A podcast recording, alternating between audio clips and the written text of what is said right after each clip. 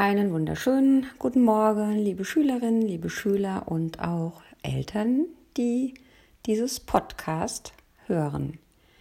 Ja, die heutige Geschichte heißt Die Kinder des großen Königs. Ich behaupte aber diesmal, dass diese Geschichte weniger für die Kinder geschrieben ist als vielmehr für uns Erwachsene. Denn sind wir mal ehrlich, ganz häufig versuchen wir Eindruck zu hinterlassen. Aber vielleicht verpassen wir genau dadurch die größte Chance unseres Lebens.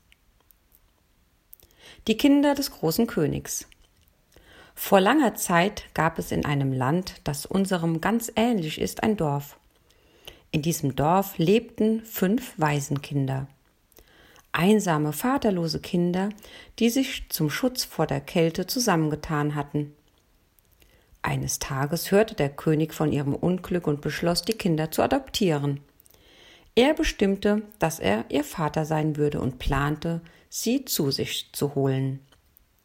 Alle Menschen in diesem Land fanden es seltsam, dass der König diese Kinder adoptieren wollte. Er musste sich doch schon um so viele Menschen kümmern. Warum will der König die Kinder nur? fragten sich die Menschen aber der König hatte seine Gründe. Als die Kinder erfuhren, dass sie einen neuen Vater hatten und dass dieser Vater kein geringerer als der König war und er sie besuchen kommen wollte, waren sie sehr aufgeregt.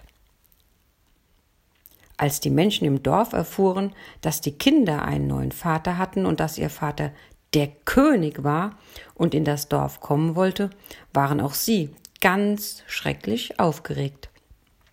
Sie gingen zu den Kindern und sagten ihnen, was sie tun sollten.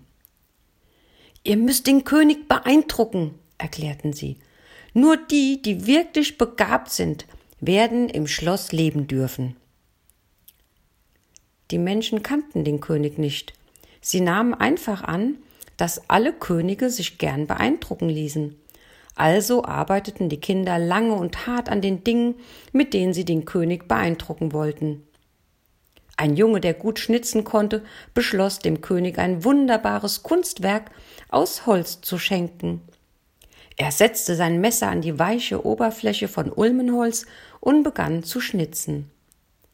Bald kam mit den Augen eines Spatzen oder der Nase eines Einhorns Leben in die kleinen Holzblöcke. Seine Schwester beschloss dem König ein Bild zu malen, das die Schönheit des Himmels einfing ein Bild, das es wert wäre, in seinem Schloss zu hängen. Die andere Schwester wählte die Musik, um den König zu imponieren. Stundenlang übte sie ihre Lieder mit Gesang und Mandoline. Die Dorfbewohner blieben an ihrem Fenster stehen und lauschten der Musik, die sie in den Himmel empor erhob. Ein anderer wollte mit seiner Weisheit Eindruck beim König machen. Bis tief in die Nacht brannte seine Kerze über den offenen Büchern. Geographie, Mathematik, Chemie. An die Breite seines Studiums konnte nur die Tiefe seines Wunsches heranreichen. Sicher würde ein so weiser Mann wie der König seine harte Arbeit zu würdigen wissen. Aber ein kleines Mädchen hatte nichts zu bieten. Ihre Hand war zu schwerfällig für das Messer und zu steif für den Pinsel. Sie öffnete ihren Mund, um zu singen, aber die Töne klangen heißer. Sie war zu dumm zum Lesen, sie hatte kein Talent, sie hatte kein Geschenk. Alles, was sie zu geben hatte, war ihr Herz, denn ihr Herz war gut. Sie verbrachte ihre Zeit am Stadttor und beobachtete die Leute, die kamen und gingen. Sie verdiente ein bisschen Geld mit dem Striegeln und Füttern von Pferden. Sie war ein Stallmädchen, ein Stallmädchen ohne Stall. Aber sie hatte ein gutes Herz. Sie kannte die Bettler mit Namen. Sie streichelte jeden Hund. Sie hieß die zurückkehrenden Reisenden willkommen und begrüßte die Fremden. Wie war die Reise? fragte sie. Erzähl mir, was du bei deinem Besuch gelernt hast. Wie geht es deinem Mann?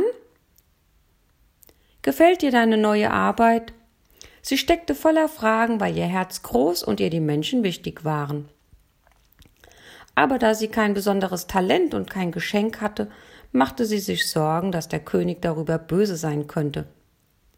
Die Dorfbewohner sagten ihr, dass der König ein Geschenk erwartete und dass sie sich Gedanken darüber machen sollte, wie sie zu einem Geschenk für ihn käme. Dann nahm sie ein kleines Messer und ging zu ihrem Bruder, dem Holzschnitzer. Kannst du mir beibringen, wie man schnitzt? fragte sie. Tut mir leid, sagte der junge Handwerker, ohne hochzusehen. Ich habe noch so viel zu tun, ich habe keine Zeit für dich. Der König kommt doch. Das Mädchen legte das Messer weg und nahm einen Pinsel. Sie ging zu ihrer Schwester, der Malerin. Sie fand sie auf einem Hügel, wo sie den Sonnenuntergang malte. Du kannst so gut malen, sagte das Mädchen, das nur sein großes Herz als Geschenk hatte.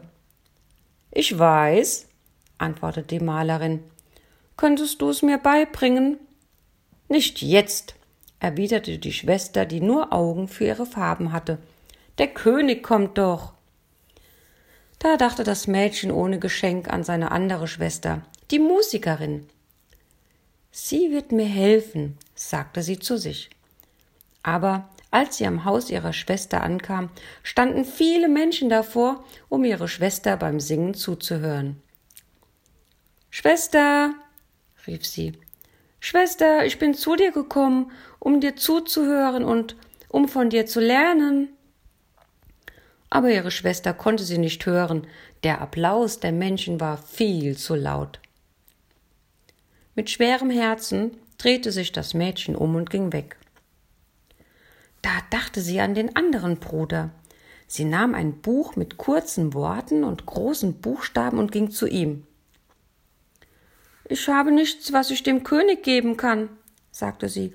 Kannst du mir das Lesen beibringen, damit ich ihm zeigen kann, wie klug ich bin? Der junge zukünftige Weise antwortete nicht. Er war völlig in seinen Gedanken versunken. Das Kind ohne Geschenk sprach noch einmal Kannst du mir helfen? Ich habe kein Talent. Verschwinde, sagte der Gelehrte und hob kaum die Augen von seinem Text. Siehst du nicht, dass ich mich auf das Kommen des Königs vorbereite? Da ging das Mädchen traurig weg. Sie hatte nichts zu geben. Sie kehrte an das Stadttor zurück und kümmerte sich wieder um die Tiere der Reisenden. Nach einigen Tagen kam ein Mann in die kleine Stadt, der wie ein Händler gekleidet war. Kannst du meinen Esel füttern? fragte er das Mädchen. Das weiße Mädchen sprang hoch und schaute in das braun gebrannte Gesicht eines Mannes, der weit gereist war. Seine Haut war so von der Sonne verbrannt, dass sie wie Leder aussah, und seine Augen waren dunkel. Ein freundliches Lächeln auf dem bärtigen Gesicht wärmte das Mädchen. Das kann ich tun, antwortete das Mädchen und führte das Tier eifrig zum Wassertrog.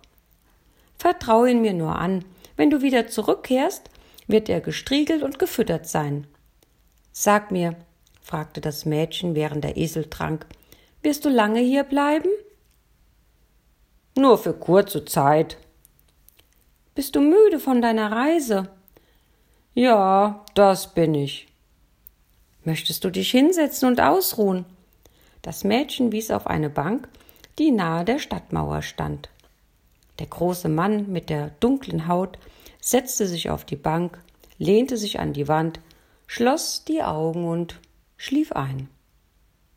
Nach einigen Minuten öffnete er die Augen und sah das Mädchen zu seinen Füßen sitzen. Sie blickte ihn an.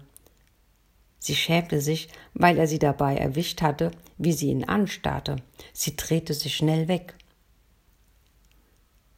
Sitzt du schon lange hier? Ja. Was willst du?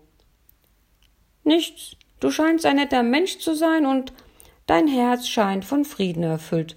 Es tut einfach gut, in deiner Nähe zu sein. Der Mann lächelte und strich sich den Bart. Du bist ein weises Mädchen, sagte er. Wenn ich wiederkomme, dann sprechen wir weiter. Der Mann kehrte schon sehr bald wieder zurück. Hast du die gefunden, die du gesucht hast? fragte das Mädchen. Ich habe sie gefunden, aber sie hatten keine Zeit für mich. Was meinst du damit? Die, die ich sehen wollte, waren zu beschäftigt, um mich zu sehen. Der eine war ein Holzschnitzer, der unbedingt seine Arbeit fertigstellen musste. Er sagte, dass ich morgen wiederkommen sollte. Eine andere ist Malerin. Ich sah sie auf einem Hügel sitzen, aber die Menschen, die unten standen, sagten, dass sie nicht gestört werden wolle. Die dritte war Musikerin. Ich saß bei den anderen und lauschte ihrer Musik. Als ich darum bat, mit ihr zu sprechen, sagte sie, dass sie keine Zeit hätte. Der nächste, den ich suchte, ist weg. Er ist in die Stadt gezogen, um zur Schule zu gehen. Die Augen des Mädchens weiteten sich. Du siehst gar nicht wie ein König aus, sagte sie atemlos. Ich versuche es wenigstens, erklärte er.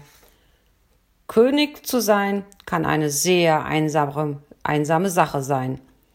Die Menschen um mich herum benehmen sich dann merkwürdig.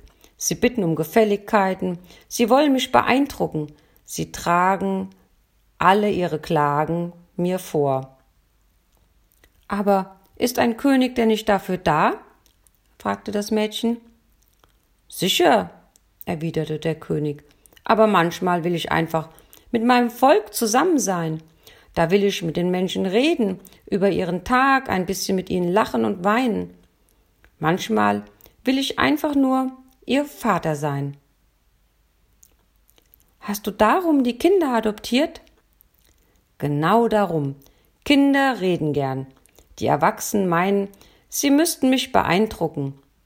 Kinder tun das nicht. Sie wollen einfach nur mit mir reden.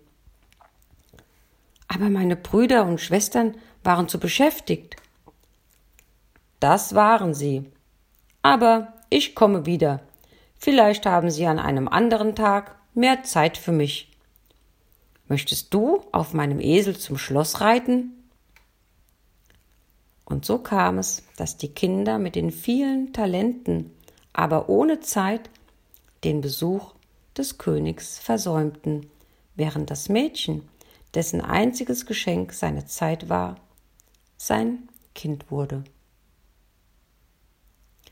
In diesem Sinne wünsche ich dir, dass du deine Zeit wirklich gut einsetzt und mit offenen Augen durch das Leben gehst. Wer weiß, vielleicht begegnet auch dir ein König.